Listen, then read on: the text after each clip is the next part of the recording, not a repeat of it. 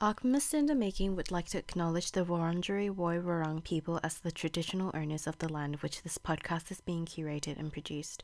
We'd also like to pay our respects to all First Nations elders, past and present, and extend that respect to all First Nations people who may be listening in on our conversation today, and celebrate their continuing connection to land and water.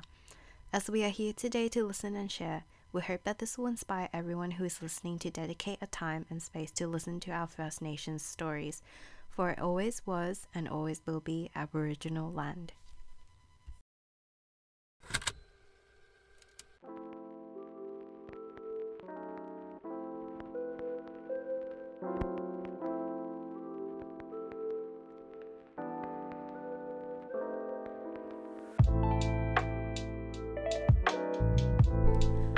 Everybody. Welcome to another episode of Archivist Podcast, Season 4, Hero Phenomena, which is an extension of the blog Archivist in the Making. I'm your host, Kimberly Ho, an architecture graduate and a writer who is interested in architecture's intersection with anything and everything. I am joined by one of my friends, Sean Ho, who I'm sure you would recognize from one of our previous episodes on how abstract can you be. So, before we continue and explain the premise of this episode, Sean, I'm just going to get you to introduce yourself.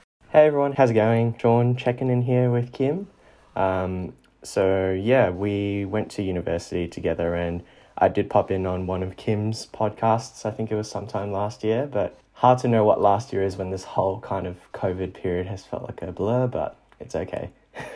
yeah, it's been one of those kinds of days in which like I forget my days. I had an incident where I was waking up on Wednesday or Tuesday, I think it was, and then I thought I could sleep in a little bit more because it was a Saturday. But it took me like a good 10 minutes before I realized I still had to get to work and it sucks. Yeah, days just seem to be a bit of a blur at the moment. Um, it's hard to know what's a weekday mm-hmm. and weekend anymore when you know you're just stuck at home. But oh, it's okay. Tough times ahead.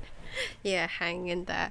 Anyhow, so season four, you may have noticed in the introduction, I called it Heroine Making, and it's dedicated to a series of entries and past topics that I have discussed or written in my blog. And so I think one of the reasons why I have Sean back on board is when we first recorded the abstract episode. You mentioned about looking for work, and I was pretty much in the same boat as you back then because mm. I think it was about a year and a bit or a few months into being unemployed. I'm putting this in quotes because I was actually working. But yeah, I thought we might have a quick discussion, well, more like a long discussion about how has it been for us to find a job and in terms of like the feelings that went through it as well. Well, I think um everyone's experience in finding a job is you know very very personal. You know, a lot of people kind of have it easy, and you know, I think sometimes it's based on luck. Sometimes it happens to just be who you know.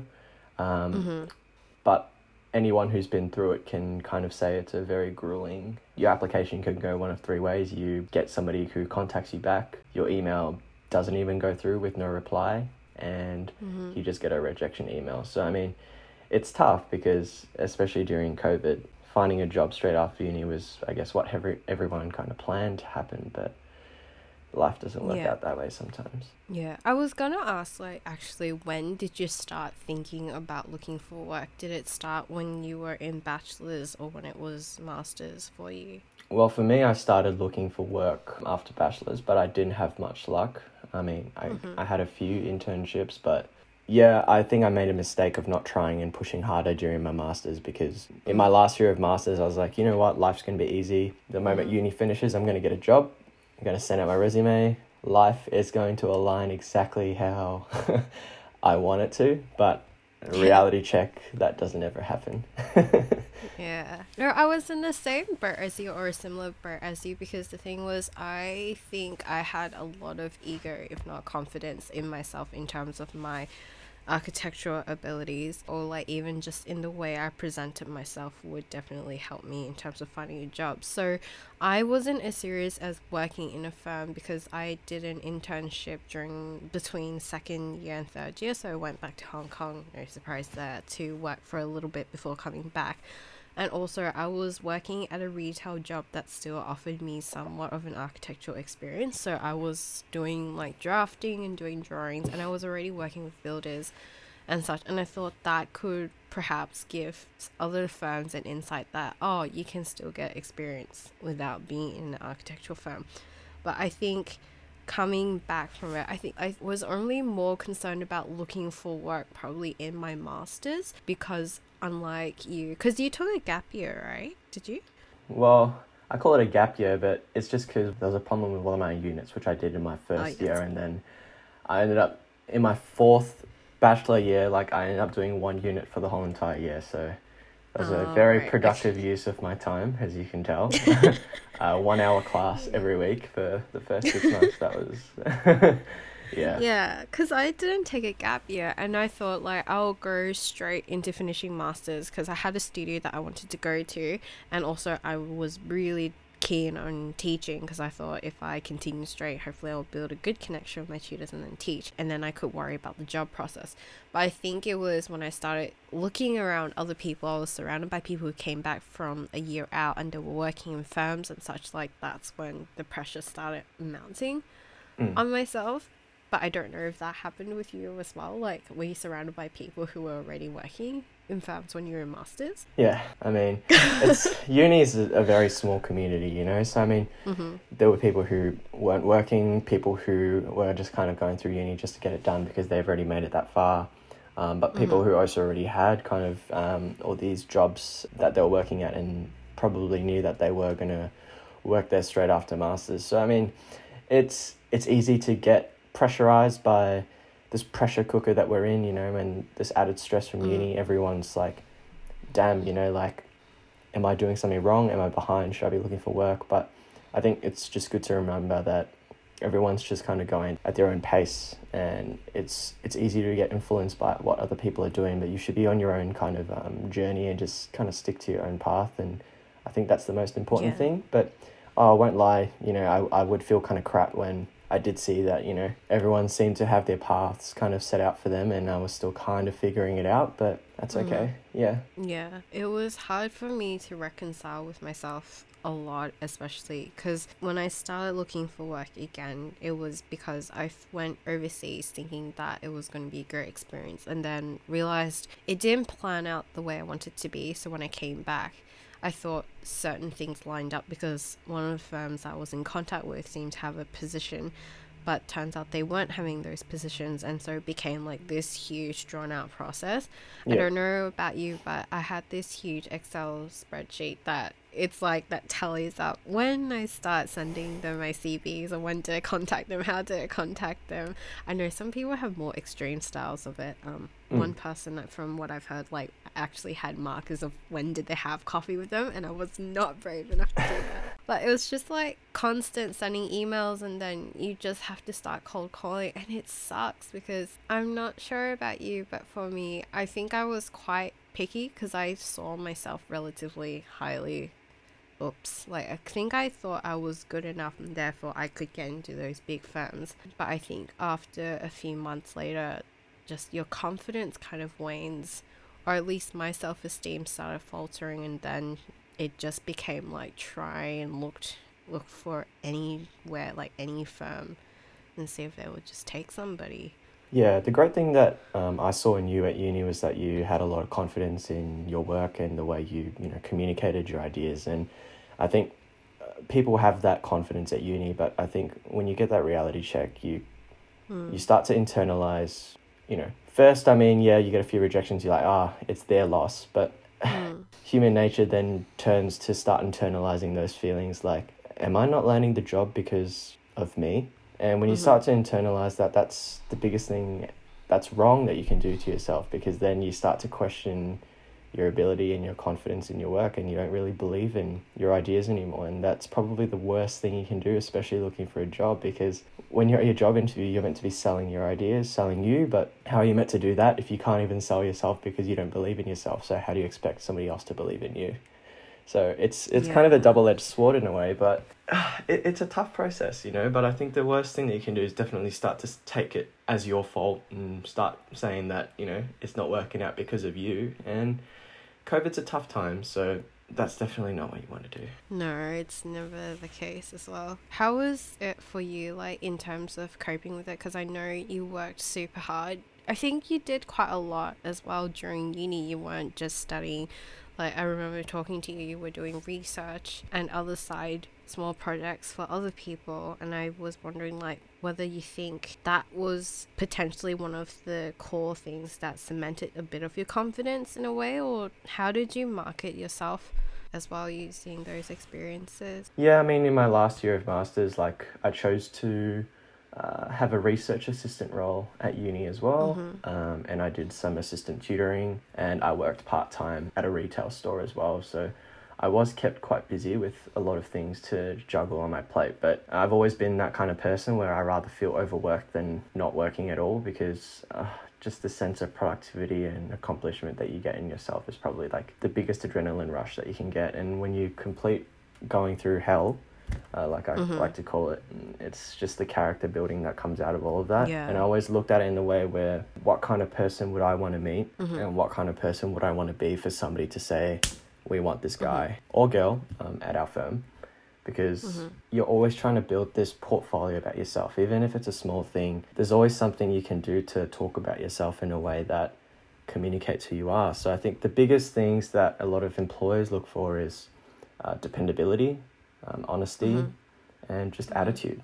And I think attitude is something that you can't teach. It's just kind of developed on its own. You know, I mean, everyone can be good at Revit, anyone can be good at Rhino, it just takes a bit of time. But I think what you should have going into any job, which comes from the experiences that you've had, is definitely attitude. Because if you've got attitude, you'll, you'll go places. And that's mm. what a company wants at the end of the day, which is uh, an employee that's willing to put in that extra 10% every time. Yeah. That is what money can't buy.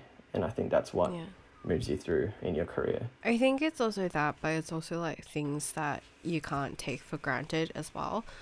And looking back, like obviously some of the things I've done, I enjoyed it, but I probably didn't see in hindsight like the other experiences that I could have, that I've gained out of it, and perhaps being able to sell that as well. I'm not sure about you, but one of the gripes I had with myself was networking. Like, I'm pretty sure that was one of the biggest terms we were taught. Yeah, I can see yourself rolling.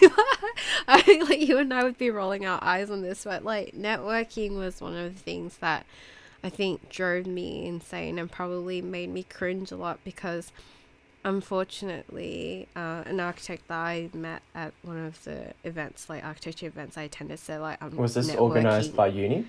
Uni and as well as some like external, like you know how the institute also have those events as well. Or like and SONA. SONA.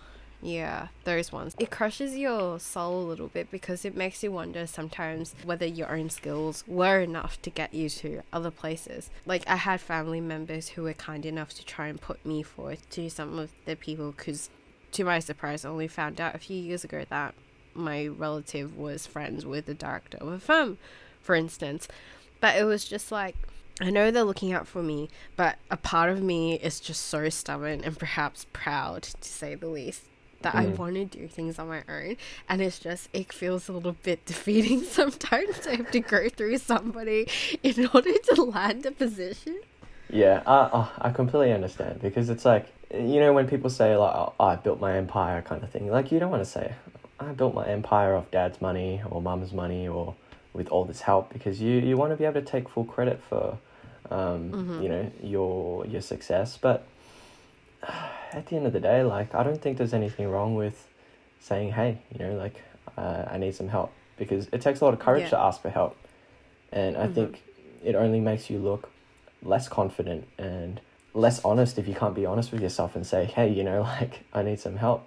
So if you can't yeah. even ask for help, then when you go to a firm, I was like, what would I be like as well if I was struggling? Would I put my hand up and say, "Hey, I'm really struggling here," or are you just gonna mm. pretend that everything's okay, and then when things go to shit, then GG. You know, like I think honesty is not only just with other people; it's with yourself as well. Um, yeah. And uh, it's tough. It's tough. No, no, I think it's a really good point because that didn't occur to me either. It's like if you can't ask for help, then how do you ask for help in a work environment? And then I think then it comes down to the etiquettes. I don't know if there is an etiquette in terms of how do you ask for help because sometimes it's like, I think the blessings of last year, as terrible as it was in terms of being holed up at home, like teaching online was not one of the things I enjoyed, I have to admit. Mm. But it was just being able to attend these other events and it was just slowly allowing myself to reach out to people and just express that I need help in terms of looking for work as well. So I think that's also in terms of maturity and time and also just start expressing that you want something and if you don't sometimes if you don't make it known then you might not get the results that you want and i don't know did you have something similar in a sense last year when it comes to like your process of job hunting As in, like, reaching out to get help and stuff? mm-hmm Yeah, definitely. Um, I had a friend from high school, and his dad um, worked at a engineering firm, and he had a lot of connections to a lot of the big star architects, I guess, in um, Yep. in Melbourne. But a lot of it is, yeah, it is about who you know, but it's also about the timing of whether they are looking Mm. for somebody mm. and especially during peak COVID period, you know, like Mm. a lot of firms are firing, not hiring. And just Yeah. because, you know, person A knows person B and can help you get a chat with person B, it doesn't Yeah. necessarily mean person B is going to be like, yeah, jump on board because, yeah, you know, me and person A are Mm. such good mates and, you know, here's a $60,000 salary just because me and person A are top notch friends. Happy days. yeah, we're a charity. We're going to help you out with finding a job. You look like you're having a tough time looking for a job. Let's put you out of your misery. Thank you for walking through the door.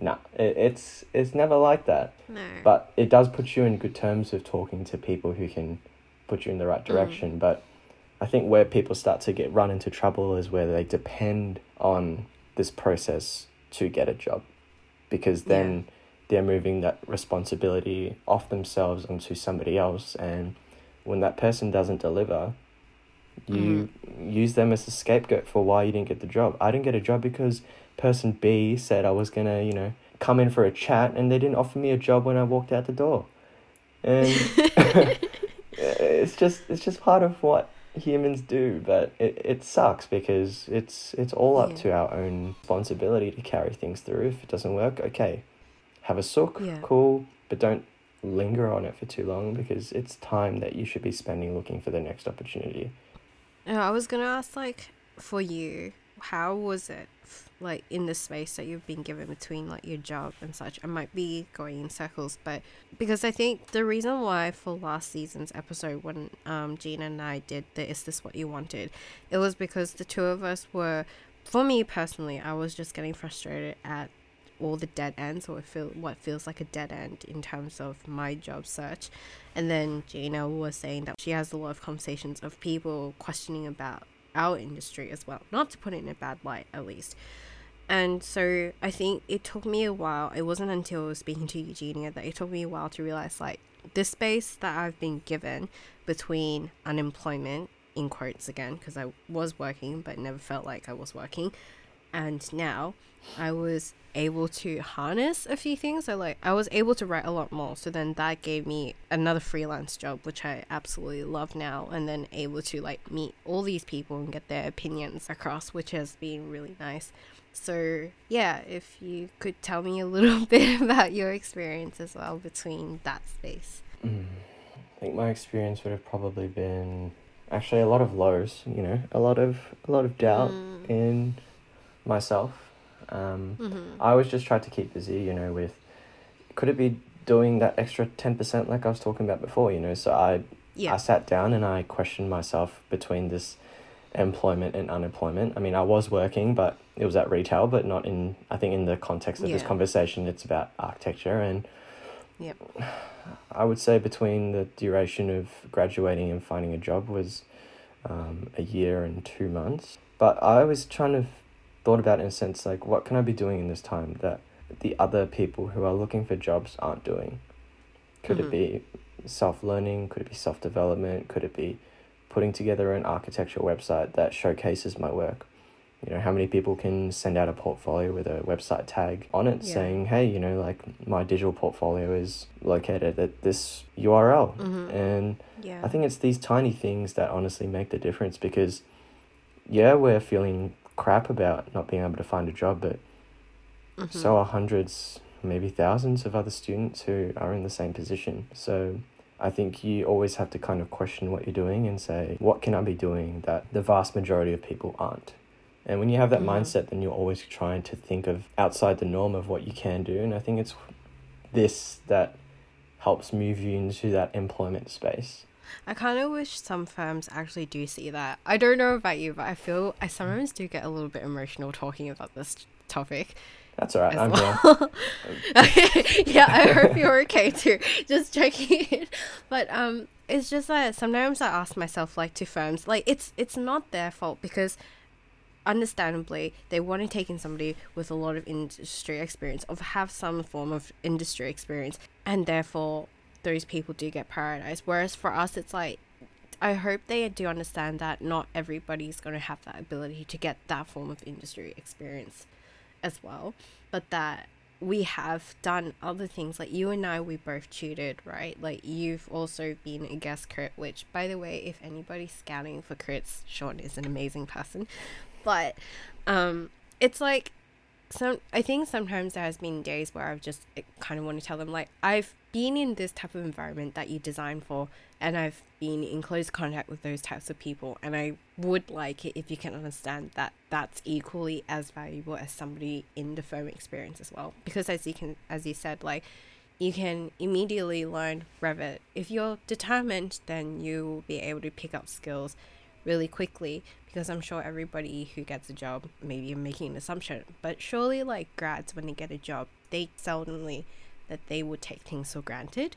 And so it's more about it would be nice if firms kind of broaden their horizons a little bit in that aspect. But then at the same time, I don't think, I don't know if what I'm saying is fair because I haven't been in that position before. And sometimes now that I'm working, I know deadlines are tight. And so sometimes you hope that that person you employ can immediately fit into the mold when in reality it isn't always the case. I'm like in trouble for saying this, but that's at least one of my frustrations I had, I think, during the past nearly two years. I was work like looking for work as well. Yeah, I mean, during that whole job hunt thing, I tried to understand what the hiring process was like from the other end, as in the process it Mhm. takes from step A, receiving a resume, to what they do after. A lot of the time, you know, like any hiring process, these guys get hundreds, thousands of, you know, resumes and portfolios in a week. And we'd be ridiculous to say that, why didn't they look at my portfolio? And here you are sending like a 50 page portfolio of diagrams and stuff. Ain't nobody got time 50? to look through things like that. I've seen, No, I've heard of people sending folios that thick, and I'm like, just cut it oh down to 10. God. You know, like Yeah. 10 is all you need. Just a good, short, and sharp snapshot of who you are. Mhm. Biggest shots and diagrams and renders and communicative ideas that you can, and then lead them on to want to meet you. That's that's what your portfolio is. Like employers literally have maybe 20 seconds to get an impression as to the kind of Yeah. person um, you are and the type of work that you're going to do. And as well as that, a lot of firms have already got an idea as to who they Mm. want to do. So I also learned in a few instances, a lot of jobs that people post on LinkedIn, it's just for show. Um, Yeah. they are number one, either just testing the market to see how many people nibble at that bait, or they've already Mhm. got somebody in mind and they're just trying to make it look like they're giving everybody else an opportunity, but they already have somebody Yeah. in mind. Then I know it sucks to hear, but that is what it is. You know, like that. it's that better stuff that we know. Yeah, then uh, like yeah it's important that we are aware of it i think that's just one of the frustrations it's like we we have to find these things out as we keep going no matter how long it takes uh, like these reality checks yeah, either comes to us immediately or it takes some time for us to realize it. It's it's not a glowing endorsement on our profession, but then if we can be completely honest, it happens everywhere because Yeah. I think it's a bit of a two way street. Like, you look for jobs, and then for them, they also, as you said, like see how good they are in terms of the bait. So it's also a bit of a reputation check to see how they fare. Yeah, and I'll, I mean, we may believe in ourselves that we're the best thing since, you know, sliced bread. The work that we're doing is like godlike. But I mean, at the end of the day, like nobody's gonna hire you just purely because of sympathy or because Yep. you feel bad about yourself and then they're going to be like hey let me get you out of that situation. I got you. Yeah. it's um they have their higher ups to to please and what are they going to say when they go to their directors? Hey this guy's work is below par uh, but he sounded quite good and confident in his thing and i do feel bad for him so maybe we should give this guy a shot. No no one's ever going to hire based on that pre- premises you know? Like it's uh eh, as Yeah, it- optimistic as we want to be like uh, it just doesn't happen. Like you people go in with this optimism oh this person's going to give me a chance but no. You got to also Mm. present yourself in the best light possible. And then when you're Yeah. there that's when you give them a chance. But they're not going to give you a chance during the hiring process because they can either give you a chance or they can have a lot more confidence in somebody else who has better skills than you or can present themselves better. And they're not going to go with the underdog. It just doesn't make sense as a business. Like they're they've got profits and revenue that they have to keep in mind. And they have to think about the best person to bring into their firm to deliver and continue delivering great work. So oh it's a tough one. It's a it's a super good topic that um, we're talking about. Um, Yeah. yeah I think it's um it's hard to say because the thing is I feel like whenever we talk about job hunting and such or like if you see forums about looking for work and like employment and all I find that a lot of people kind of expect like what are the cookie cutter or like the foolproof way to ensure that you manage to get your foot in the door to get an interview as well. And unfortunately like there's not as much as perhaps like there could be potentially people who would be listening to our conversation thinking that there are solutions, but realistically, there isn't, right? I'm for me, I think I kind of got lucky in that um, I did attend one of the Sona events, but it took me like it took me I think oh god I'm embarrassed to say this I think it took me around like five five cover letters like several portfolios and like constant updates to them before like one day I managed to break through that wall. And it's also like I don't think I would have even approached that person working to that firm if like a few years ago my friend didn't even tell me about them. So I think it's just it's a combination of different things that accumulate over time before something gets realized as well like yes it does take networking and it does take a lot of examining your own portfolio and actually be willing to ask for help. I think that was one of the things like in addition to asking for help in terms of work but it's also asking for help to review the work that i present and the cover letters that i've written to finally then be able to break through a mold that i think i've been just so protective of before i could lead somewhere. Yeah it, it's not easy for everybody to talk about and not gonna lie, I think um going back to the conversation we had early on, like this was off recording, so this was never recorded in person. But I remember you were telling me how our career since after graduating, so after two years, our relevancy expires as well. And I think for a part of me that freaked me out a little bit after you told me about it. And that's when I started asking myself like what else can I do? because I think it was reaching, I would think I was close enough to reach a breaking point at the end of last year to say that if nobody wants me by the end of this year, so 2021, uh, in June, I'm to quit architecture altogether and actually change professions, which is, yeah, I'm not to lie, I actually did say that, but just never made a public announcement of it as well. Yeah, I think um, I still stand by what I said, and you know, I think 2 Mhm. years, maybe three.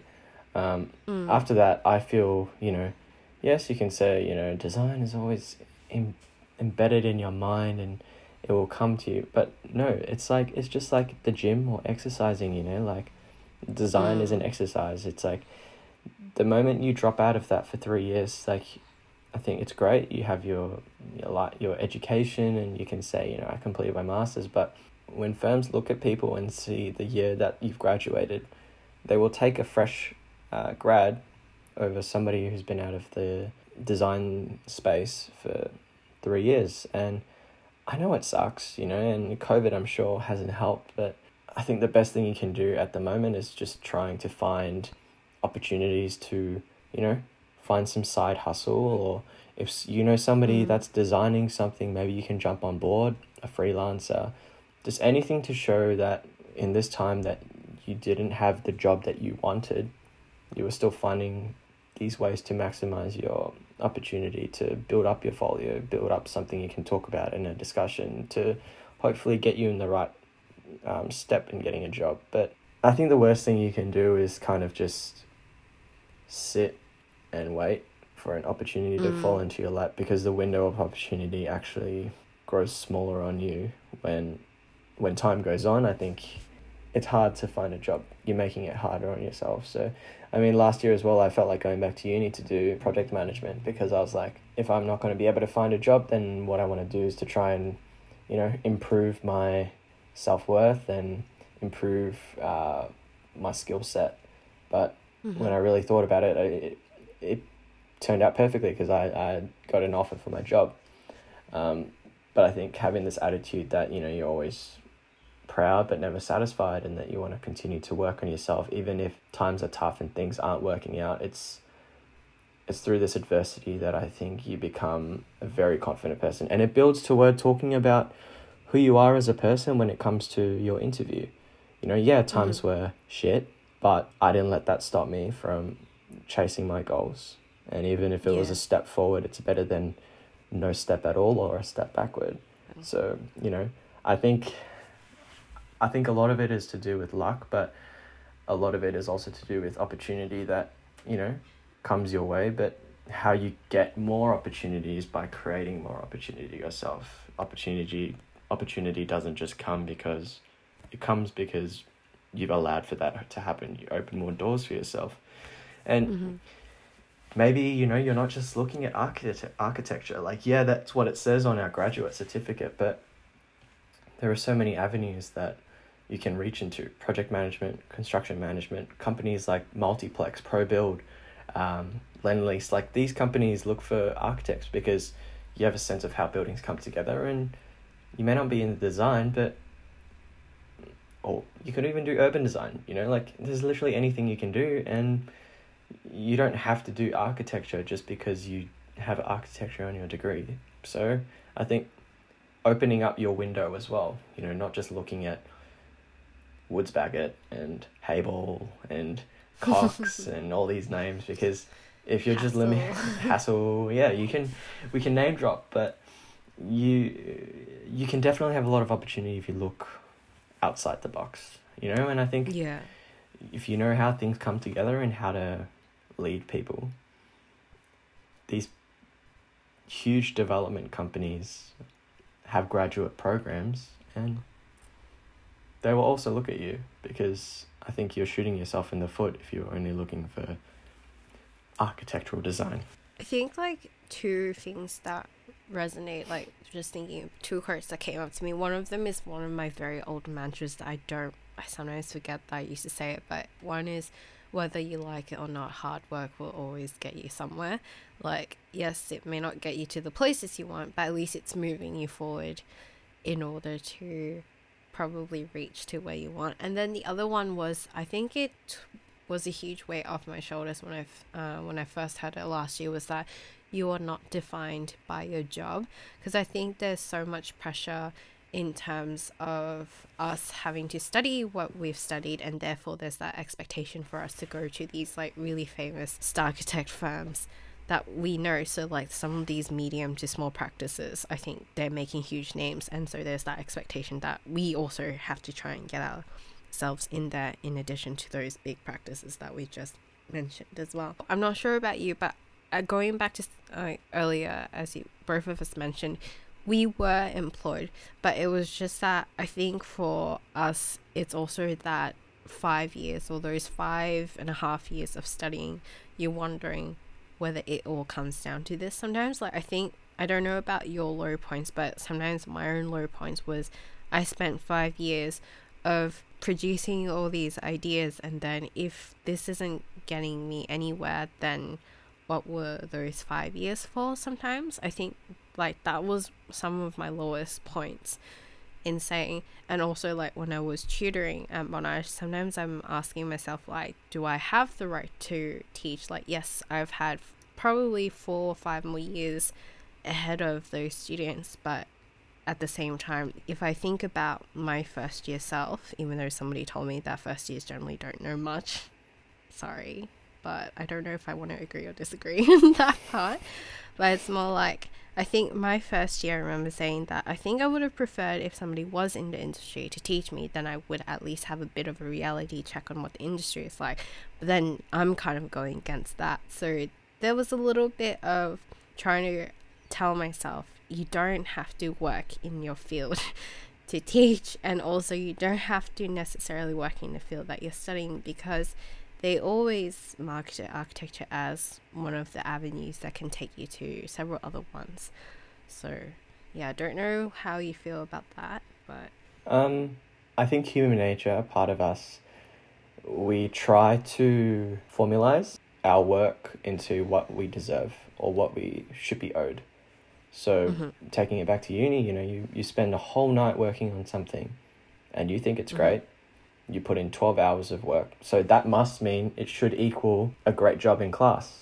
But what we begin to do is we start to form this expectation of what we want out of the situation. And if your teacher says, no, your work is crap, do it again, this expectation of expecting them to be like, this is amazing, is now, it's crap, do it again. Then mm-hmm. this disappointment is I think what destroys a lot of people's confidence. And it's like looking for a job, you know, like we always kind of mm. say, I studied my ass off for the last five years. Why isn't anyone taking me? Mm-hmm. But isn't every architecture student looking for a job also in the same position? Yeah. So I think we start to, you know, take responsibility. And like I said again, like we start to feel it's our fault. But everyone's in the same damn position and it's hard to separate yourself from that though isn't it? Yeah it is. I'm not sure if it happened to you but yeah i think i certainly found myself hard to separate myself from that though. Yeah. I think yeah whoever's listening or you know i think you just remind yourself that it's not your fault. Yeah. Mm. it's, it's honestly not your fault. As long as you can wake up in the morning and just say you know i'm going to give it another go and keep sending out resumes and trying to seek whatever opportunity i can i think that's the best thing you can be doing to yourself for yourself So yeah. poor english um, for yourself. Yeah. Um, good. yeah. Um, yeah. I think it's hard to to separate sometimes. And i mean look i had a lot of sleepless night, sleepless nights like thinking about jobs and whatever mm. but yeah. Yeah. It's it's tough. It's tough. I know. It's i think like looking at now like you I'm not sure about you, but have you seen how job ads are booming everywhere now? Mm. It's like I think for both of us and also one of my mentors who I've met, like we happened to be in that group that graduated during the time when our industry was struggling or is currently struggling and therefore it just happened so that it just became a bottleneck effect where there's a load of us who are looking for work and only very few of us were successful in finding something. Yeah. Um, like as you said, like luck, but I also would like to think timing is something that you just have to be really patient about. But the nicest thing that came out of it was that it just shows that there is a support network as well. So my friends and I, we would just constantly share job ads with each other just in hopes of getting one of us through. And I think that was the same for you because I noticed like your friends also let you know when there were jobs available. Yeah, I mean, like at the end of the day, it's like a very competitive uh, kind of process, but I think a lot of people are kind of free for all where they don't want to mm-hmm. share job ads because at the end of the day, you're competing with that person to, you know, get in. It's like, yeah. Uh, let me ask you a question. It's like, let's just say job A comes up and you mm-hmm. share job A's ad to your mate and your mate gets the job, Mm-hmm. a lot of people would be quite annoyed because they could be like, oh, could have been me. But yeah, yeah. at the end of the day, it's like it's you're looking out for friends and you're looking out for you know you want the best for your friends and if that firm thinks that your friend is better then you should be happy for them you should be Mm. trying to share and build your resources together to work together so that your friend will actually try and help you too because people have Yeah. a sense of owing people you know like people want to also help people who help them i guess that's how Mm. i always see you know my friendships and relationships it's always about treat others how you want to be treated you know and i think Mhm. giving others a helping hand they'll also give you a helping hand and the worst thing Yeah. you can also do right now is just kind of stick to yourself because yeah it's a cruel world out there Mm-hmm. people will shoot you down but if you can stand with friends and you know cry when you don't get offers but you know celebrate when these things go through then isn't that what life is about you know Yeah, it is. people to share these moments with I think like it's important to definitely have a really good group of people around you when looking for work as well. Like I think if there's a takeaway from this conversation today is like know who are the people who are standing in your corner as well. Like definitely there will be t- like acknowledge the times that you can get envious of somebody or a bit like jealous of someone, but that and that's completely okay because like I hope well they probably would have just worked as equally as hard as you just to get to that position and just perhaps so that they may be a better fit for the time being. And then you just have to keep trying and then somebody would extend their hand out to you as well yeah i mean we always see what's on the surface right you know but mm-hmm. we know that a lot of work happens in the background and a lot of Mm. work that people don't know about so it's selfish of people to think you know i didn't i deserve to get that job more over Mm-hmm. that person but you can't think like that because everyone owes themselves something and they as well can be proud of the work that they've done and you can't go around shooting people down because you think that you're better than them and deserve the job more no one deserves something Mm. more than anybody else if you go around Yeah. with like that kind of attitude then you just become such a toxic person to be around because it's always about you and if you're Yeah. always about you then it's not a great trait to be able to you know reflect when you look back at yourself and say oh is that the kind of person that i'm becoming and it's like it turns people against each other. It's like hunger games. It's like no one wants to help out each other. Everyone's like keeping their cards close to their chest but it's, it's it should be collaborative. It should be you know a fun process and it's like okay get shot down come back up again keep trying keep trying keep trying.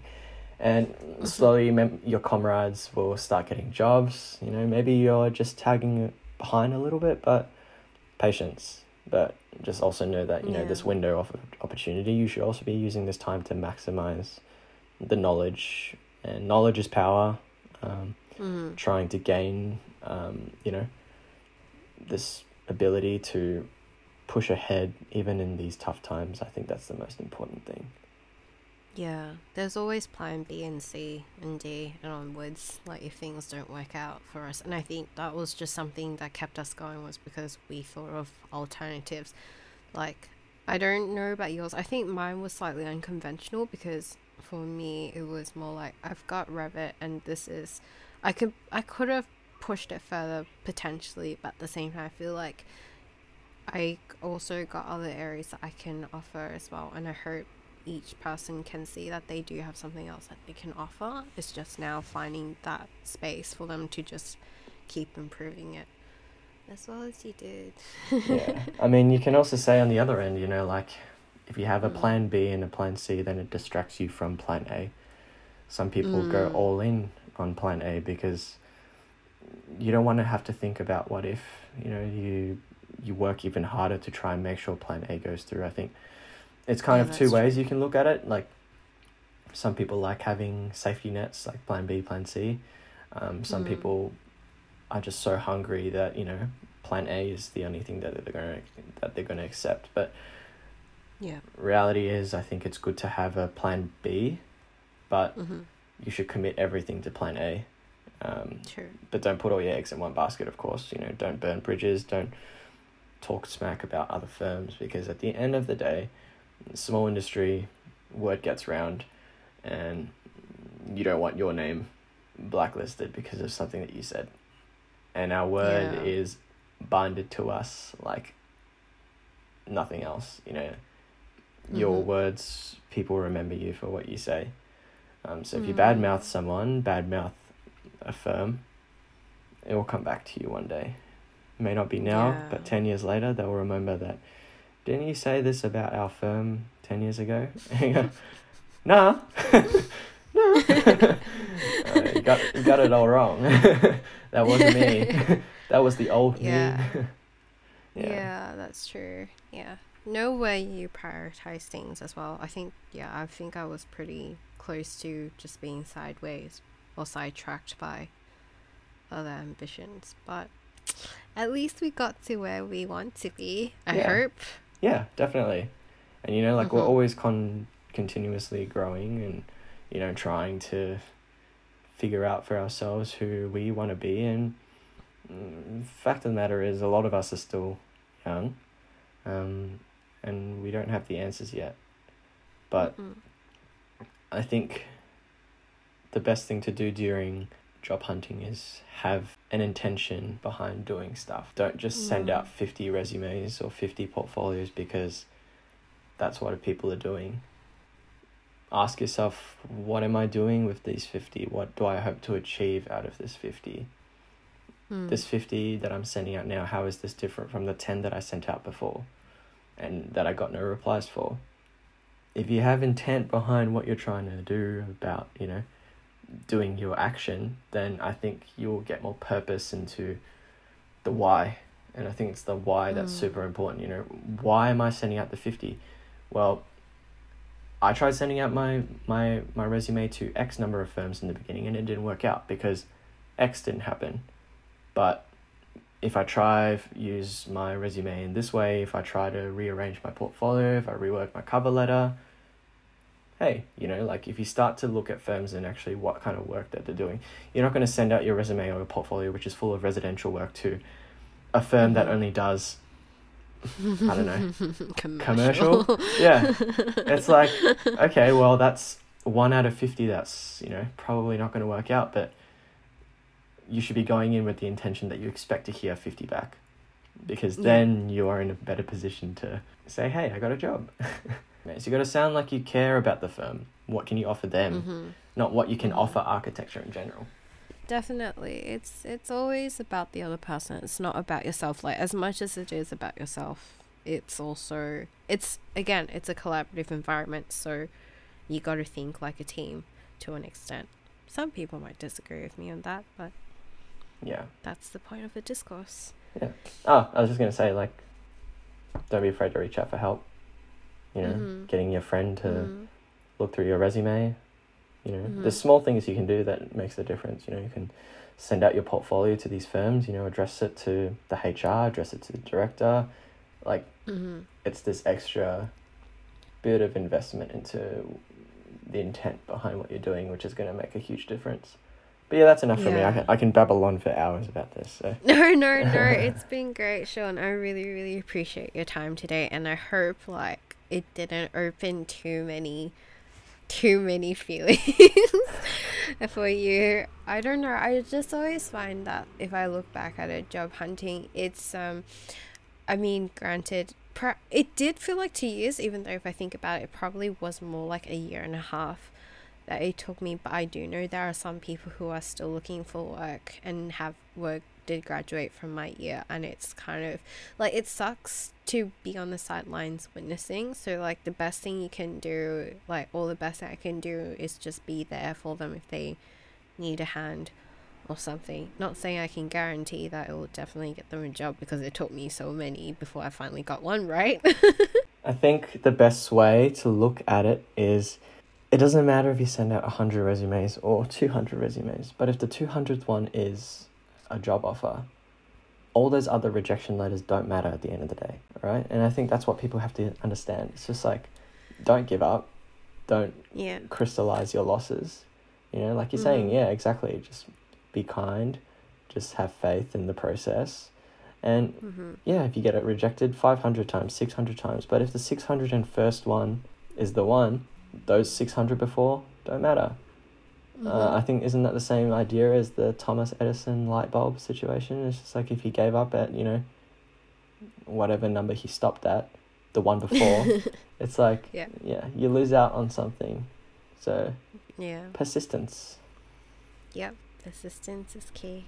Okay, I think we have spoken a lot about it, and apologies if anybody felt a little bit down by the episode because it was a pretty grim time. But I think it's a really important reality check for everybody that there are different types of timelines.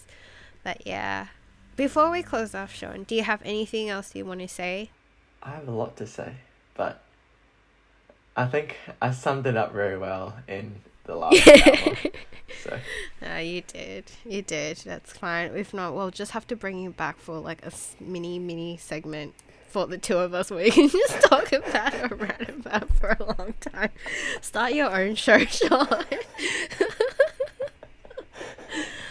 oh my god. But yeah, Yeah. okay, if that's the case, do you have any handles or social media? Because you do used to have a photography editing. Do you still do that? No?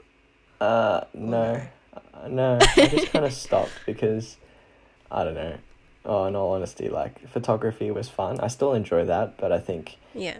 social media, the term social media, which is another can of Mhm. worms. I think the way that you know you need to have this engagement to be able to grow. Uh, I I don't have Oh, time for that anymore.